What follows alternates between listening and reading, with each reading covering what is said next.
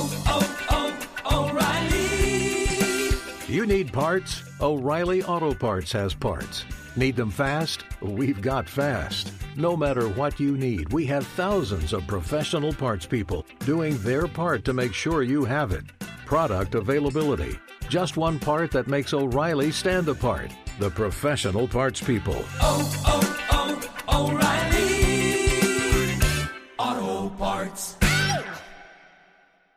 There's nothing like snook hook sets at dawn or catching a tarpon in the moonlight. Find your next fishing trip made easy on fishingbooker.com and experience the magic of the Sunshine State or any other destination on your fishing bucket list. Book a blue water adventure in search of sailfish or go snapper fishing with the kids. With over 6,000 captains and trips to choose from, planning your next one just got a whole lot easier. Download the Fishing Booker app on the Google Play or App Store or visit them online at fishingbooker.com to book your trip today.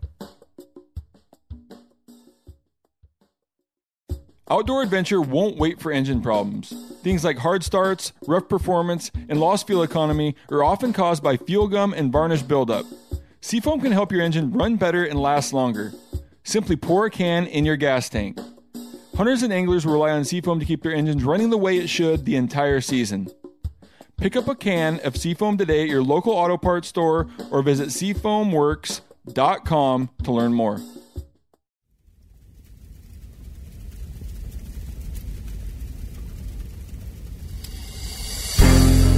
As a guide and hunter, I've spent thousands of days in the field. This show is about translating my hard won experiences into tips and tactics that'll get you closer to your ultimate goal success in the field. I'm Remi Warren. This is Cutting the Distance.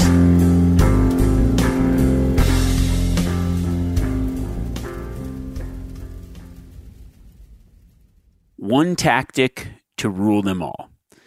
Now, if I were to think of a specific tactic that led to more success no matter the species, no matter the place, no matter the terrain, population densities, hot weather, cold weather, whatever comes against you. I would think that the one tactic that has made me so successful over the years would be persistence. If I were to think about it, I believe that I'm probably one of the most persistent hunters on the planet. I've actually spent as many as 300 days in a single season out in the field hunting. And over those thousands of days over the years, actually in the field pursuing game animals, I have been lucky very few times. But what I have been is persistent. So this week, we're going to talk about what being persistent looks like and how to prepare, as well as how to keep your head in the game. Nearly every story I have about hunting involves some elements of persistence. But I want to share a story from last season when a hunter that I was guiding gave it their all.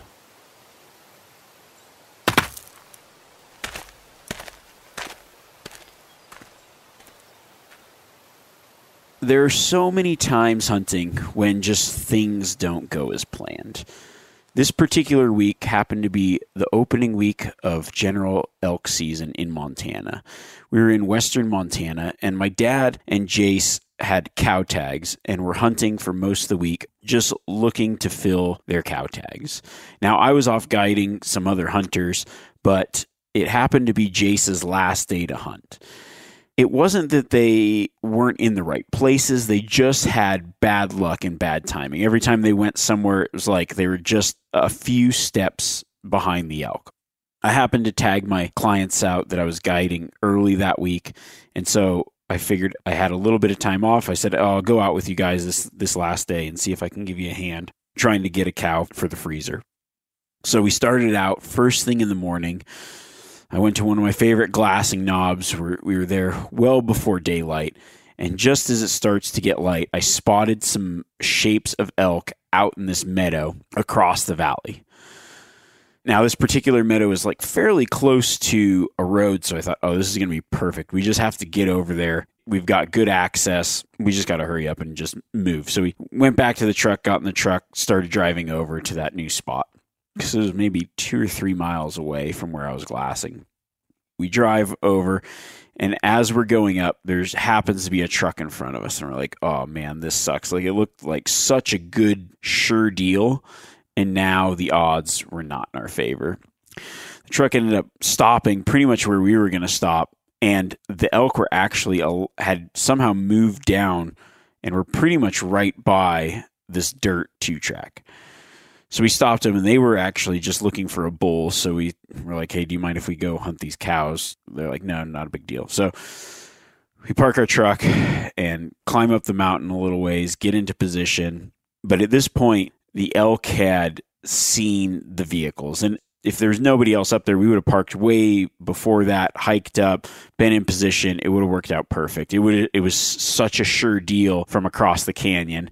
And now this group of cows is on edge. They're starting to move off. Jace gets set up. The elk are starting to get spooked. They start moving off. He takes a shot. The shot's just high, kind of a rushed shot, and the elk run over the mountain. Gone. And it's like, dang it. They hunted for most of the week, didn't get any opportunities. Here's an opportunity, and is just a kind of got messed up. And it was pretty much just the same scenarios that kept happening all week. Just one step behind the elk every time, or something looks right, but that just didn't go as planned. So we said, well, all right, that's all right. You know, came close. Let's go, let's regroup. We'll get out of here. We'll go around the mountain and see if we can't just respot these elk. So, we leave that area, park at, at a trailhead, and start hiking up the trail. Get back there, I don't know, maybe two and a half, three miles, something like that, and start glassing and just are not picking anything up. So I climb up this really steep hill to get to this glassing knob while my dad and Jace are down below. And uh, sure enough, as soon as I get up to my glassing knob, I spot some elk bedded on the ridge across the valley. So I see them down below. So I walk down, get them and I'm like, hey, let's go back the way we came. There's some elk bedded on this ridge up above. Like sweet. So we start walking back down the trail and we are trying to it's it's kind of a weird position because the elk are now starting to feed over kind of where we came up from. And so we don't want to get into where they can see us. So we kind of have to side hill through this really steep, nasty, rocky country to get into position where I think we might be able to get a shot. As soon as we get there, the elk just start moving back over the top of this ridge. And it's like, oh man, this is not good. So we wait for a little bit. The elk don't come back out. We decide, all right, I make the executive decision. We're going to go up there and try to see if we can relocate them. The trouble is, this is more like flat top ridge, and it can be very difficult to find the elk in there. But there is a light dusting of snow. So you think, okay, this is awesome. This will work. So we start our stalk up and we start climbing up the hill. And at this point now we're we're quite a few miles into the day. It's been a fairly up and down day. It's like we keep seeing the elk but then they keep just giving us the slip. So we get up to the top. Now it's midday and we just start working into the wind. There's some tracks, but then it burns off, and I just keep following the tracks and glassing up ahead, walking, stopping, glassing up ahead into the timber. Just really still hunting through the timber, trying to keep the wind right and follow the tracks the best we can. Sure enough, there's some fresh wolf tracks right in the snow. I'm thinking, oh man, this is this is not good. Here's fresh elk tracks, fresh dog tracks. These are going to get blown out. But I just figured, well, we'll keep on them. We've got no other real good options right now. So we keep working into the wind. And as I start to come up over this last little bend where I've seen them bed before, it's just like fairly thick timber, a few openings, and I glass and pick the ear of a bedded elk. And they're fairly close. So we get down and we scoot into position and now we're just taking our time crawling, trying not to be seen. The trouble is the sun's beating down on us, and they're in this real thick patch of timber, maybe 100 yards away, some probably less because we can't see because it drops down. So I know there might be elk between me and the elk that we see.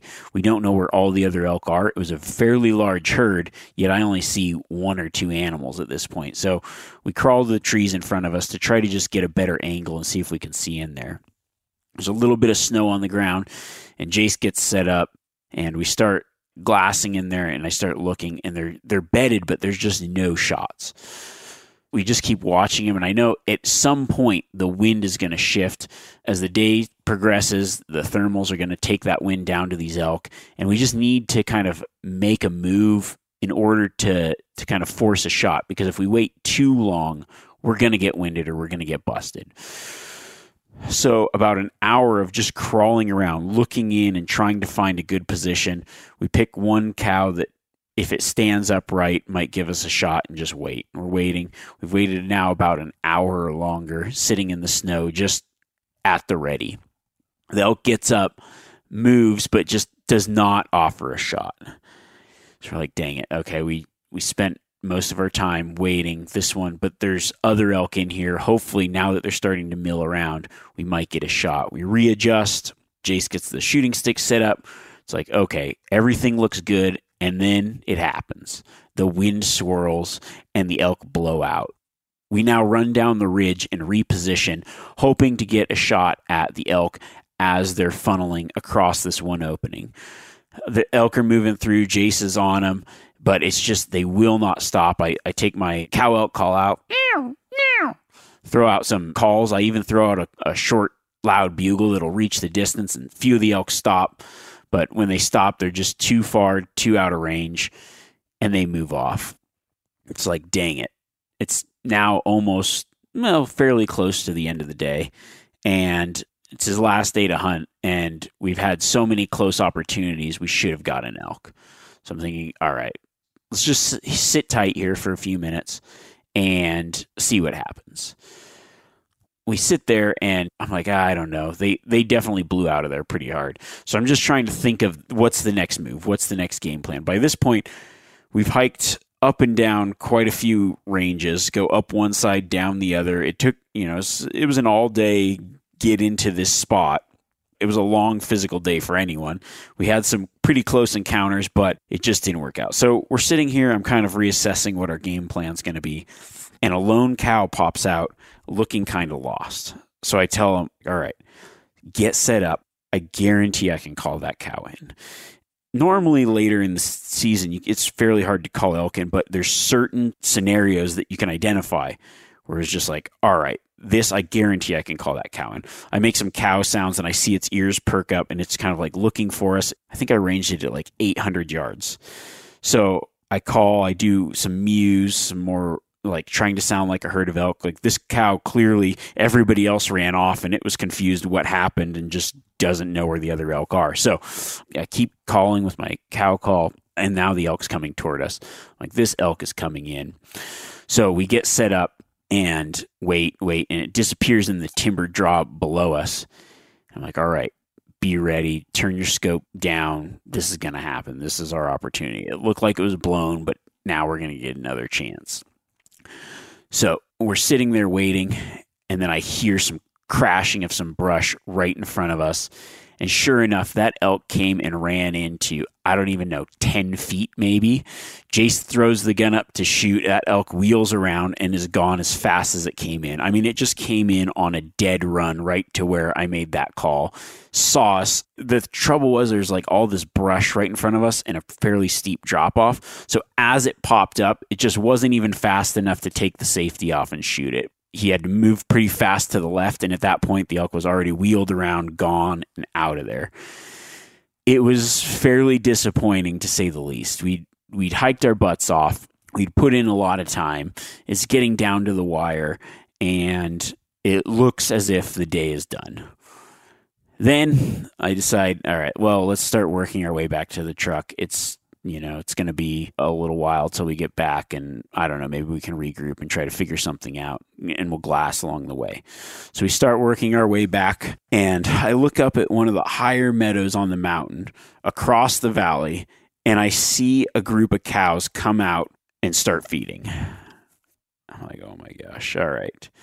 Now, at this point, we've already had a pretty long day. So I, I say to Jace, I'm like, man, we got some elk up there we've got I don't know a little. Well, I, mean, I can't even remember how much time was left before sundown. Maybe an hour before shooting light ended, or something like that to that effect.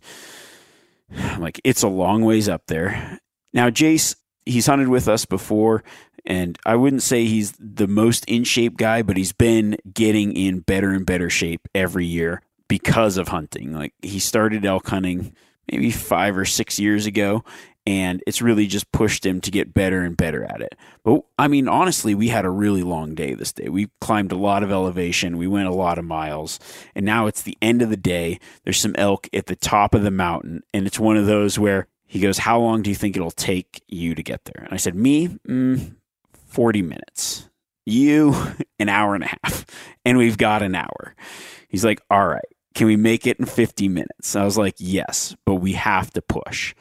He's like, All right. So now it's a race against the clock and just giving it everything he has to get to the top of the mountain. We work our way up, get into position, and we get on the ridge, and we've got about 15 to 20 minutes before shooting time ends. I look and I don't see the elk, so we start crawling up over the rise. And I, am kind of glassing up above where the snow is, and there's no tracks going up. So I'm thinking, all right, they, they definitely are down we start crawling up over this bare ridge. And sure enough, I catch the back of a cow feeding like maybe 75 yards in front of us. We set up some shooting sticks. Jace gets into position. The cow picks her head up, walks out a little bit. He shoots. The cow runs down the hill and is done. And it was just a really cool, although it wasn't a big bull, it wasn't a, a giant mule deer. The story was just all about giving it that last effort that last push, and that was on the very last day, giving it his all and being successful.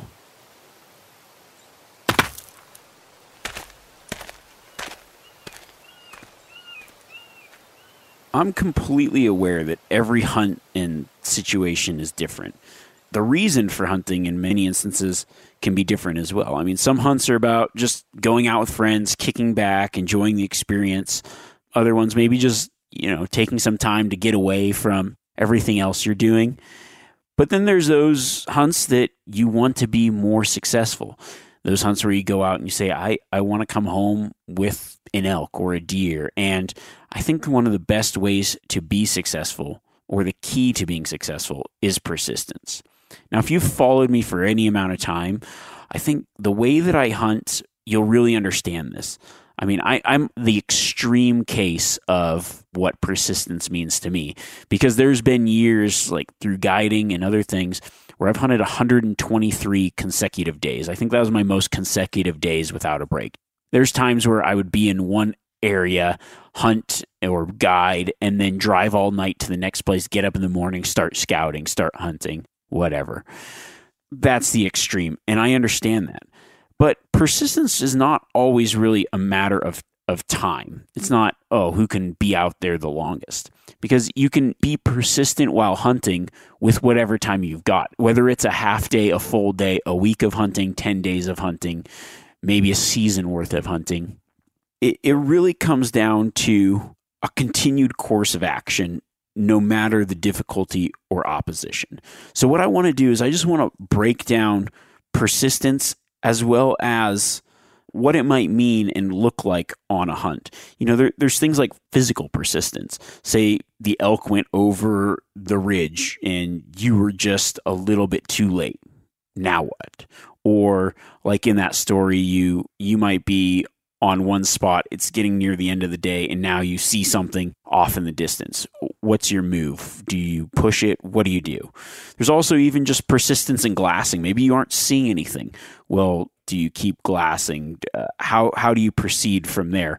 Or if you're a tree stand hunter, sitting in your tree stand on a cold day, you know something's coming against you. It's cold. It's tough but persistence to just sit it out and see what happens. Or maybe you blow a stalk on a hunt. And then just that that ability to continue when things aren't going right, when everything might be difficult or you face some sort of opposition.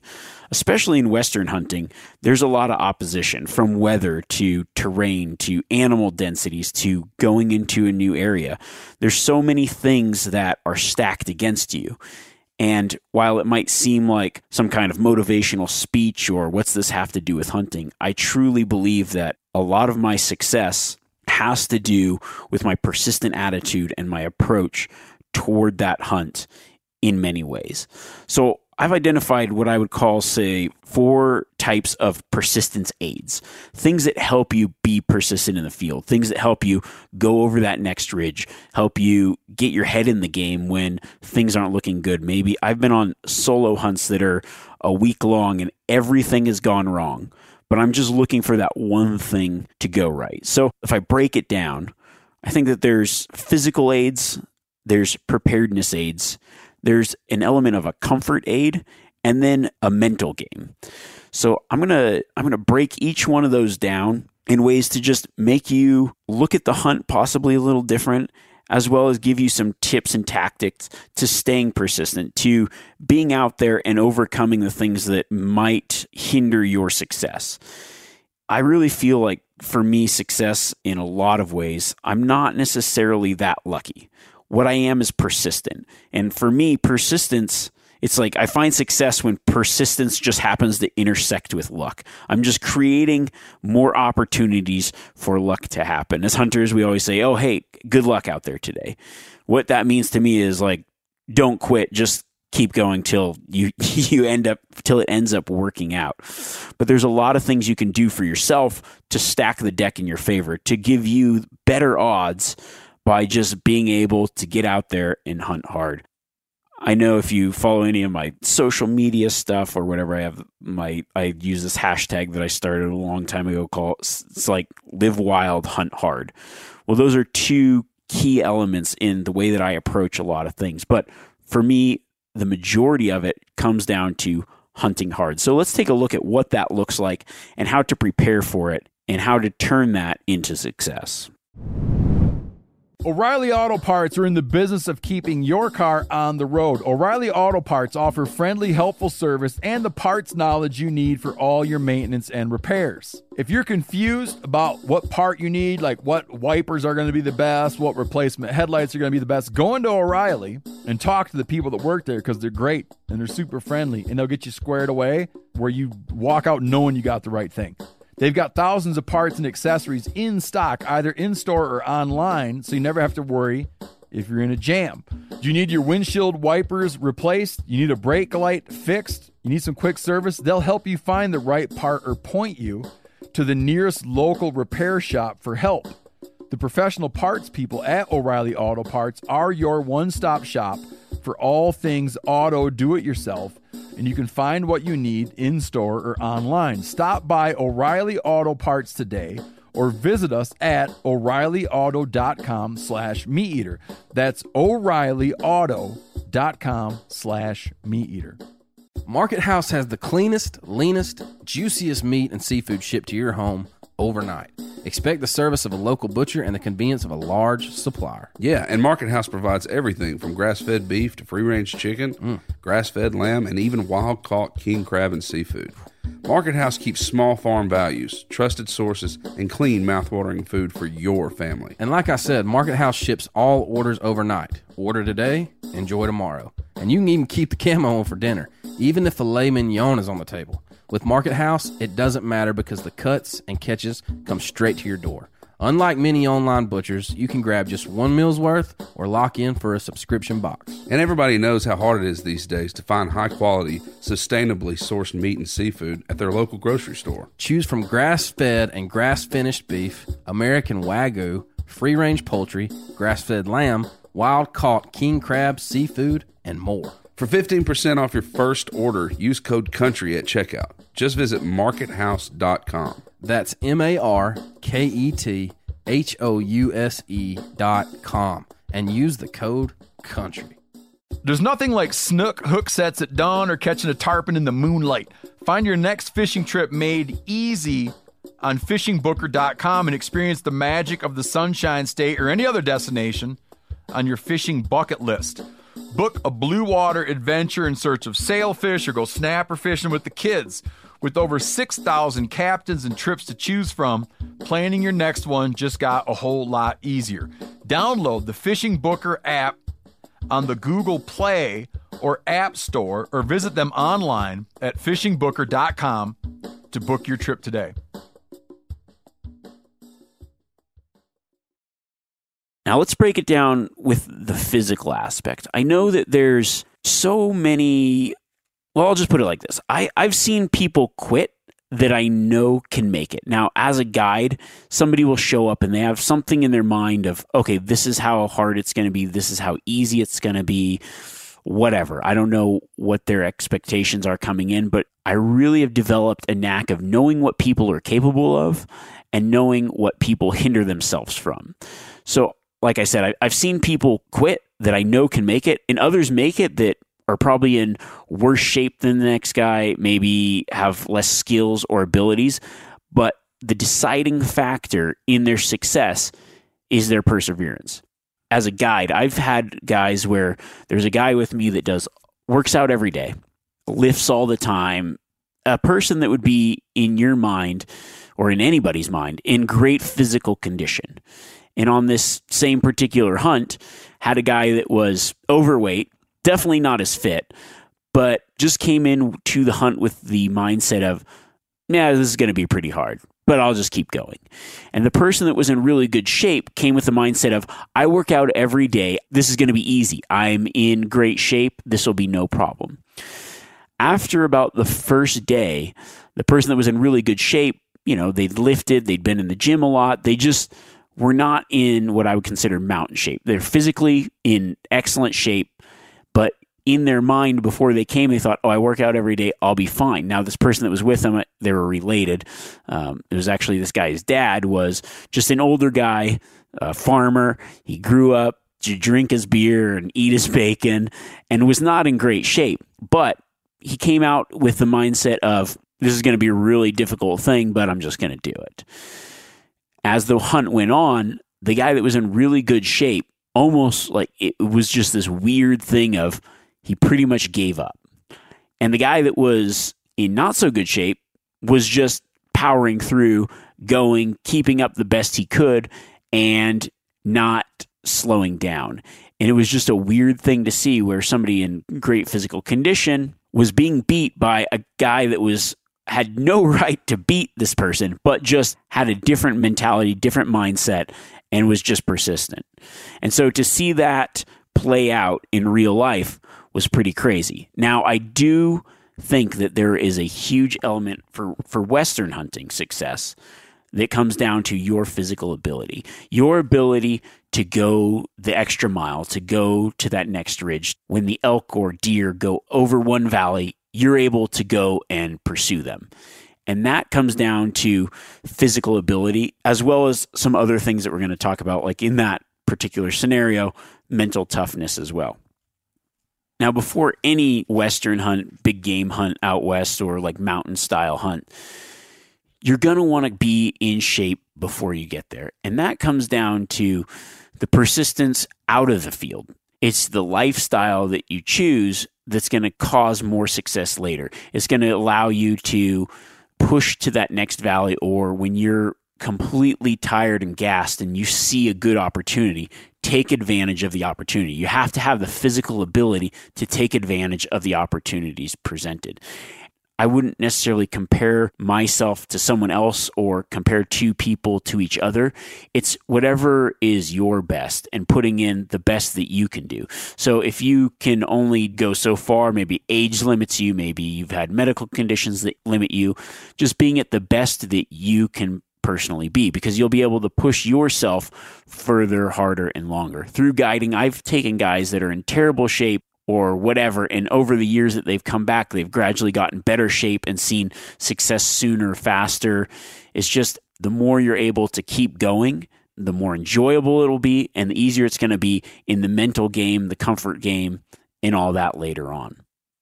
If you think about going on a hunt, think about being in shape, well, you got to be willing to just not say no. When there's an opportunity in front of you, you just have to have that physical endurance to say, okay, there's an opportunity over here. I'm going to do it. Because what happens is, as a hunt goes on, you get lazy.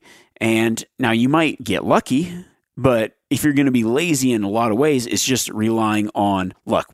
So, what persistence does is it allows you to take that physical ability and push yourself into intentional situations where you can kind of encounter luck. A lot of the physical ability is just working through the pain, kind of pushing through and pushing yourself. it's very hard for people that haven't done it a lot to understand what's that look like? What's that mean? You know, the human body is capable of so many things. I've definitely put my own body to the test many times where there's there's times where I feel like I want to give up, yet I've pushed and pushed and pushed. I'm not saying push to a point that is dangerous. Understand what's dangerous and what's not, but a lot of it comes down to I feel tired, so then you act tired. I would say 90% of my successful hunts, I've pushed past that point of being, well, I feel tired to that point of, oh, I felt tired, but look, I'm still doing it and I'm capable of getting there and going over that next ridge. I'm capable of taking advantage of that opportunity at that animal there while it's there now because instead of giving up and saying, nah, too far, I don't want to do it, I just get in the mindset of knowing, yes, I can do it. I've done things that are similar. I can push myself to keep going further. And that's going to lead to a ton of success.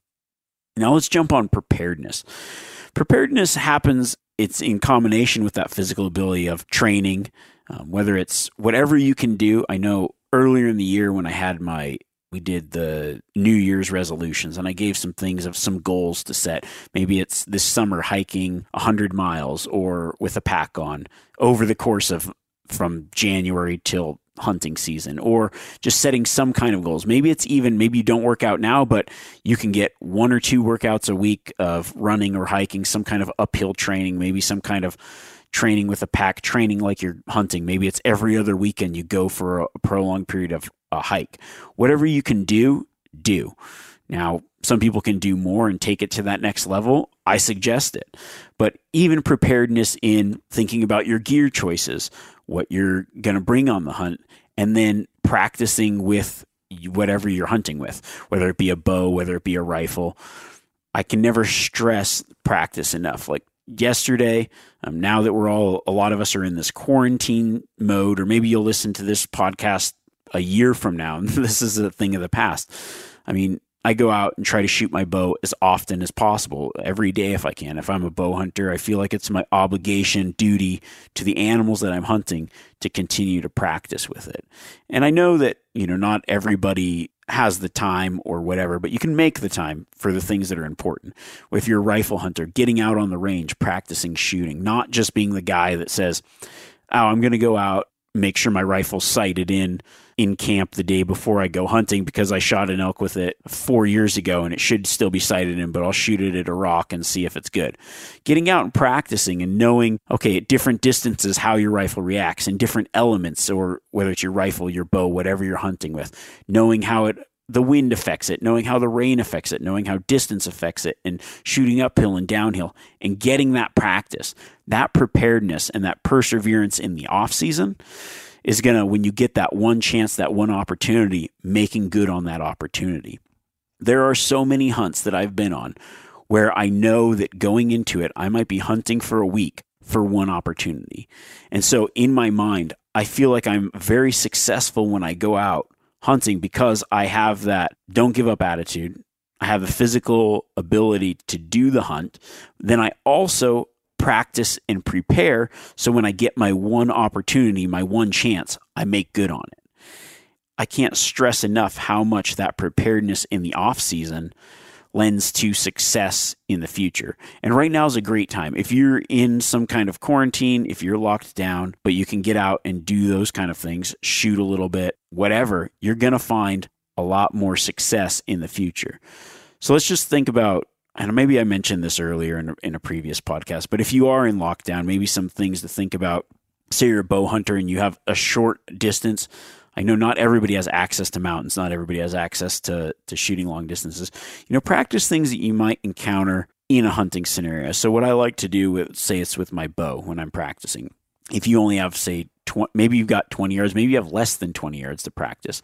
Practice things that kind of will help with the skills that you might need while in the field. So one of the things that I do is I'll, I'll draw my bow back and I'll hold it for as long as I can and then shoot. So I try to get that fatigue to set in. I try to get some more erratic type shot where it might be something similar to an elk's coming in, it steps behind a tree, I draw back, now I hold, I hold, I hold. Maybe I hold for a minute and then it steps out and I get my shot and I take that shot.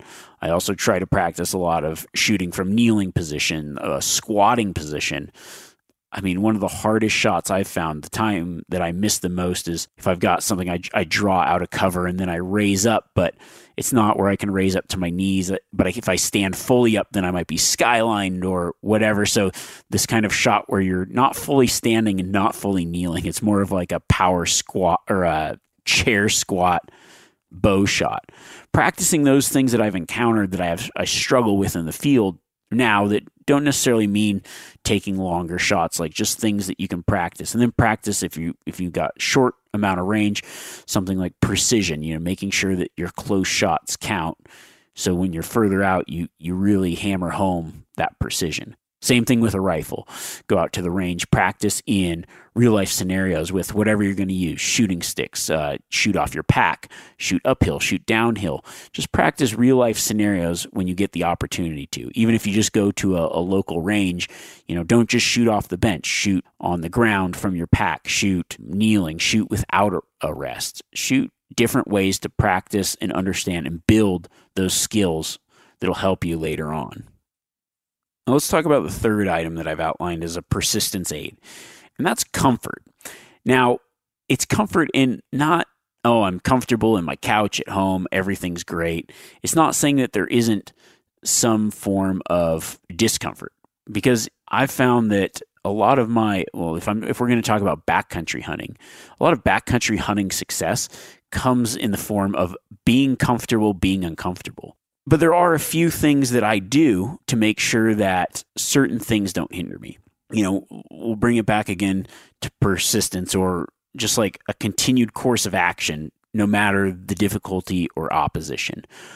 But think about sticking it to Murphy as well. And that's where this comfort thing comes in. What are things that really make it difficult to continue your course of action that you can prevent?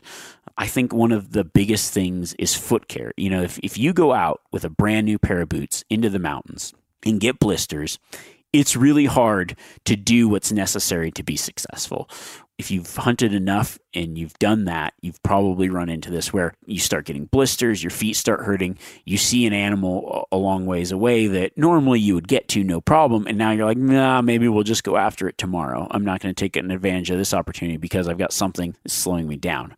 I'm not saying be stupid. If you go back to one of our earlier episodes, it might even be like, I would say in the first 10, I can't remember which one off the top of my head right now, we talked about foot care and uh, there was a story of a guy that got gangrene because he just ignored foot care. I'm not talking about doing that. That's not persistence is not just beating your head against a rock and being stupid. It's about taking the precautions as well so you can continue to hunt hard and take advantage of situations when you have them. Like I said earlier, it's not necessarily a matter of time. It's just taking advantage of the time that you do have and putting everything you have into that time. Now, if you only have a day to hunt or whatever, you don't want to be hindering yourself by doing something stupid and not taking care of things that you can prevent from going wrong. So that's where this comfort idea comes in of, you know, take care of your feet early and often, have boots that fit and are well broken in. Even things like, you know, getting good sleep and having the right fuel and food for your body a few weeks ago, I guess maybe a month ago, we talked about backcountry food and backcountry food ideas. You know, picking the right foods to fuel your body so you have that extra bit of energy so you can physically go further and stronger and hunt longer. A lot of it just has to do with getting yourself what you need to go out and hunt how you need to hunt. Now, it, to take even comfort a little bit further, there's there's been hunts where, you know, if you don't sleep good, I know my dad I used to make fun of him for packing in one of those, just like inflatable pillow, you know, like it's a blow up pillow. Well, that helped him sleep better. So then he had more energy to get up and hunt hard every day. So a few ounces that he's sacrificing of carrying this pillow when I was always like, oh, just sleep on a rock. It's not a big deal. You know, those little things that help you. Yeah, great. Bring them. Think about that comfort level of I'm not saying go overboard. You also have to understand that you've got to be comfortable being uncomfortable. And a lot of that is is going to come into our fourth and probably most important aspect, the mental game. But there are things that you can do to increase your comfort where you have that extra energy level where it gives you a positive mental attitude where you can keep going out and hunting harder for a prolonged period of time. I can even think of uh, there's a, a desert sheep hunt that I went on a couple years ago. A friend had a tag, and it wasn't a backcountry hunt, so I wasn't necessarily too worried about weight. And I carry a lot of weight anyways with all my camera gear for the solo hunting and all that stuff. But I threw in this collapsible chair almost. There's a, a backcountry chair. I thought, look, this is an, a glassing intensive hunt. It's like a lot of cactus and sharp rock and other things. And if I'm just going to be glassing for the majority of the day, I hike my way up to this glassing knob. I'm going to be sitting there. This is a backpacking chair. I wish I remembered the type of it, but it's just like almost like tent poles that come out, and then you just made this chair out of it. And it was one of the best tools that I brought because I was able to glass more persistently. I was able to just sit there comfortably and focus on the task at hand as opposed to, you know, oh, my back's starting to hurt. So I get up and move around and not really pay attention. And then you start to get uncomfortable and you start to think of other things. But I could just sit there, have my binos on the tripod, glass. And I turned out to be the one that spotted the rams that we ended up harvesting, which was ended up being a Boone and Crockett ram. So to have that comfort and just that little extra sacrifice there, something like a persistence aid, something that helps me be more persistent. Let's talk about the fourth thing. The fourth thing would be the mental aspect. Now, it's hard to talk about persistence without also understanding patience. Hunting is one of those things that I feel like it gives me a lot of life lessons outside of hunting, but patience is a thing that I constantly work on.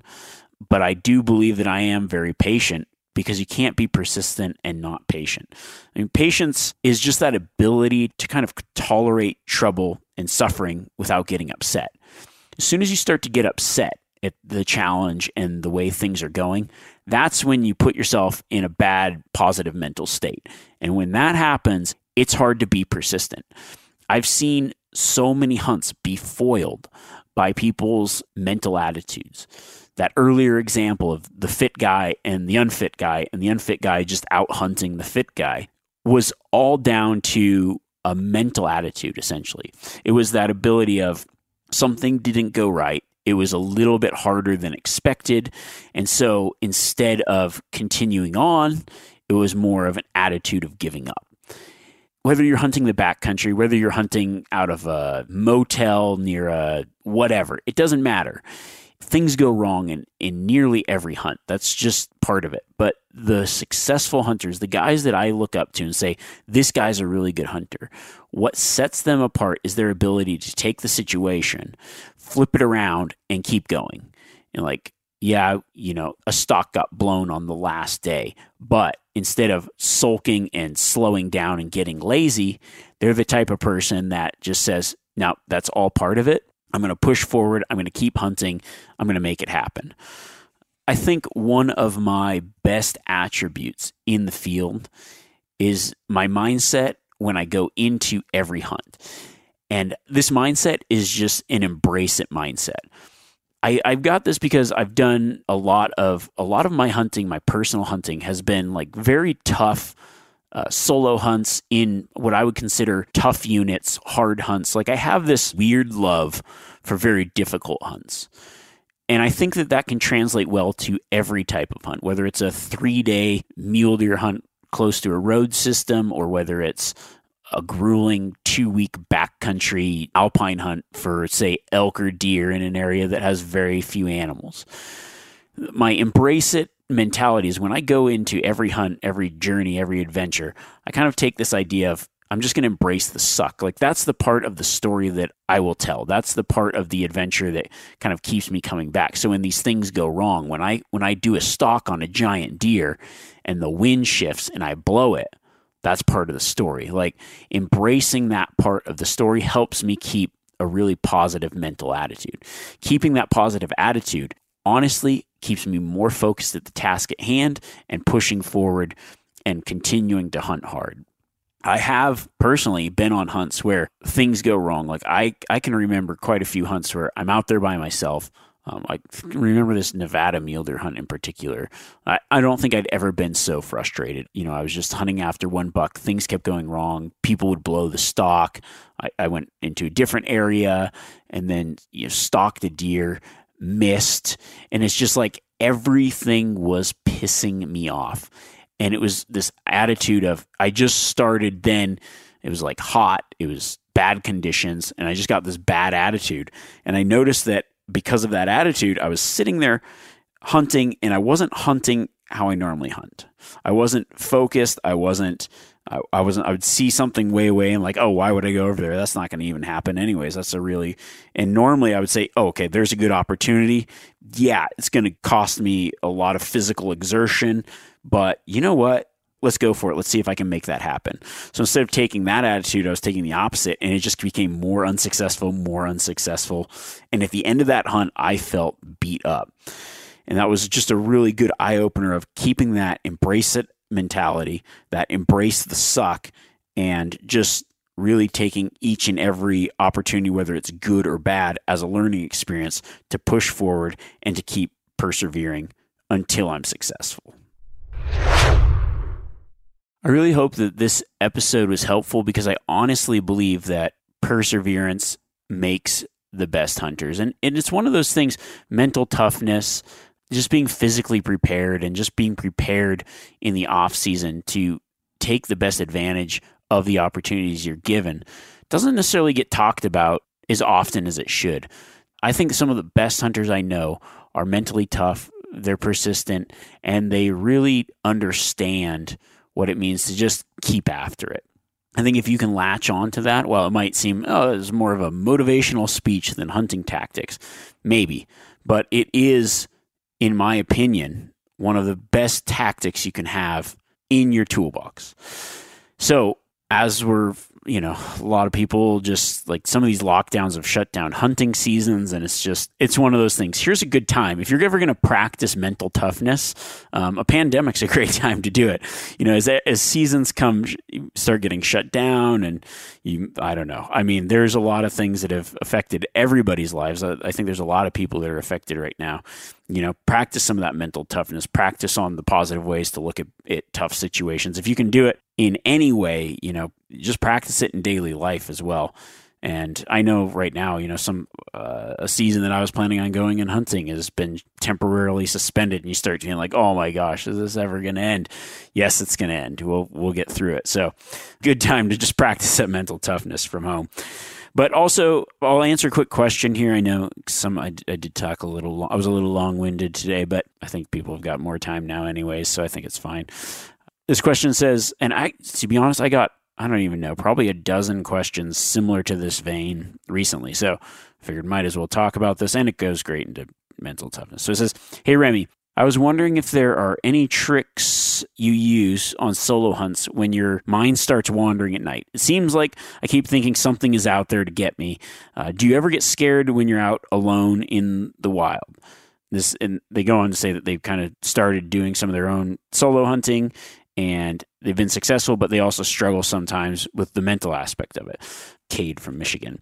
So yeah, thanks for that question. I think that's a great question and you know i've been i've been hunting solo so long i think some of these things that i started out doing i, I don't necessarily do anymore but there are those times where i've been in in weird places or had hard days or tough situations and yeah your mind starts wandering at night. I did a solo trip in africa and i could hear just crazy animals roaring and making noise around my tent my camp and i just i know a few specific times that I felt uncomfortable at night. And I think one, uh, there's a few tricks that I do have that I've done and still continue to do this day to help comfort myself. It's all part of keeping that positive mental attitude and just staying comfortable and staying focused. You know, if you start to get lonely or you start to like get scared, it can be scary. So I mean, there's been plenty of times where I've been completely scared by myself, times where I thought I was almost going to die. And those are just,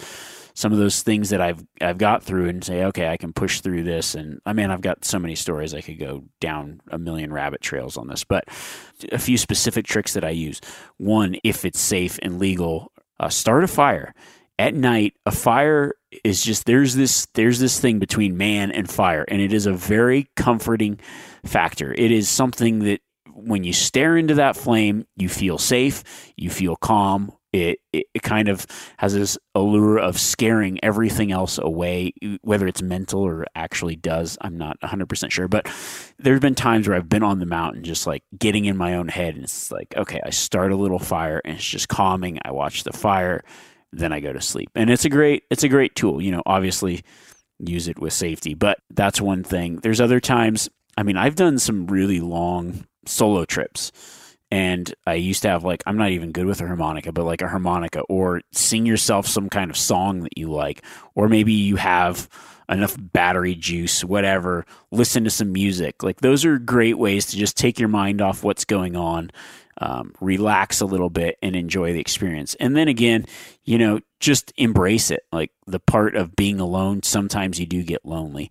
And if you've got some kind of satellite messengers, whatever, those are great for safety. And it's great to just throw out a message every once in a while and say, you know, talk to, you know, someone close. You'd be like, oh man, I'm having a tough day whatever this is what's and have some encouraging people that can send you some encouragement too that's always great i know there's been a few hunts that i've been on where i've just like literally felt like i gave it my all and just defeated and i text my brother via garmin inreach and he's like dude you've been on you've done way crazier stuff than this like get after it and you're like heck yeah i have all right let's do this so those are all things that i've used in those in those scenarios where just things aren't going right or you just get in your own head great stuff to think about. All right. Well, I am excited for for next week. I had a list of topics that I want to talk about, and then this just popped in my head today, and I thought this is is as timely as it gets. Next week, I'm going to talk about my foolproof anti tick procedures because a lot of people are going to be going out turkey hunting, bear hunting as soon as these restrictions get lifted, and we're going to be out in the field. Springtime ticks are dangerous, man. So I'm going to talk about the tactics that I use to keep ticks at bay, and they work really well. And I'm excited to share that. So I think you'll enjoy that. And then if you've got any um, suggestions or questions or comments, you can email me, Remi at themeateater.com or Instagram at Remi Warren. I'm on there. I'm answering as many questions as I can. I'm also doing a lot of live events via social media. So if you jump on there, you can you can catch me live and answer ask questions there. If you listen to this podcast, I really appreciate it. I appreciate all the support you guys have given me, the comments, the, following, the subscriptions, all of it. I appreciate it. And so I want to continue making everyone better, whether it's through this podcast or everywhere else. So feel free to reach out and we'll catch you guys later. Until next time, stay persistent.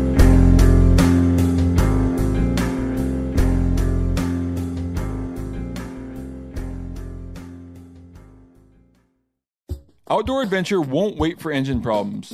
Things like hard starts, rough performance, and lost fuel economy are often caused by fuel gum and varnish buildup. Seafoam can help your engine run better and last longer. Simply pour a can in your gas tank.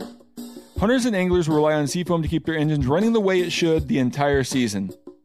Pick up a can of Seafoam today at your local auto parts store or visit seafoamworks.com to learn more. You ever get that feeling the walls closing in, the concrete jungle suffocating you? You crave some wide open spaces, the chance to connect with nature, maybe in a spot all your own. Well, head over to land.com. They've got ranches, forests, mountains, streams, you name it. Search by acreage. You can search by location. You can search by the kind of hunting and fishing you're dreaming of. Land.com. It is where the adventure begins.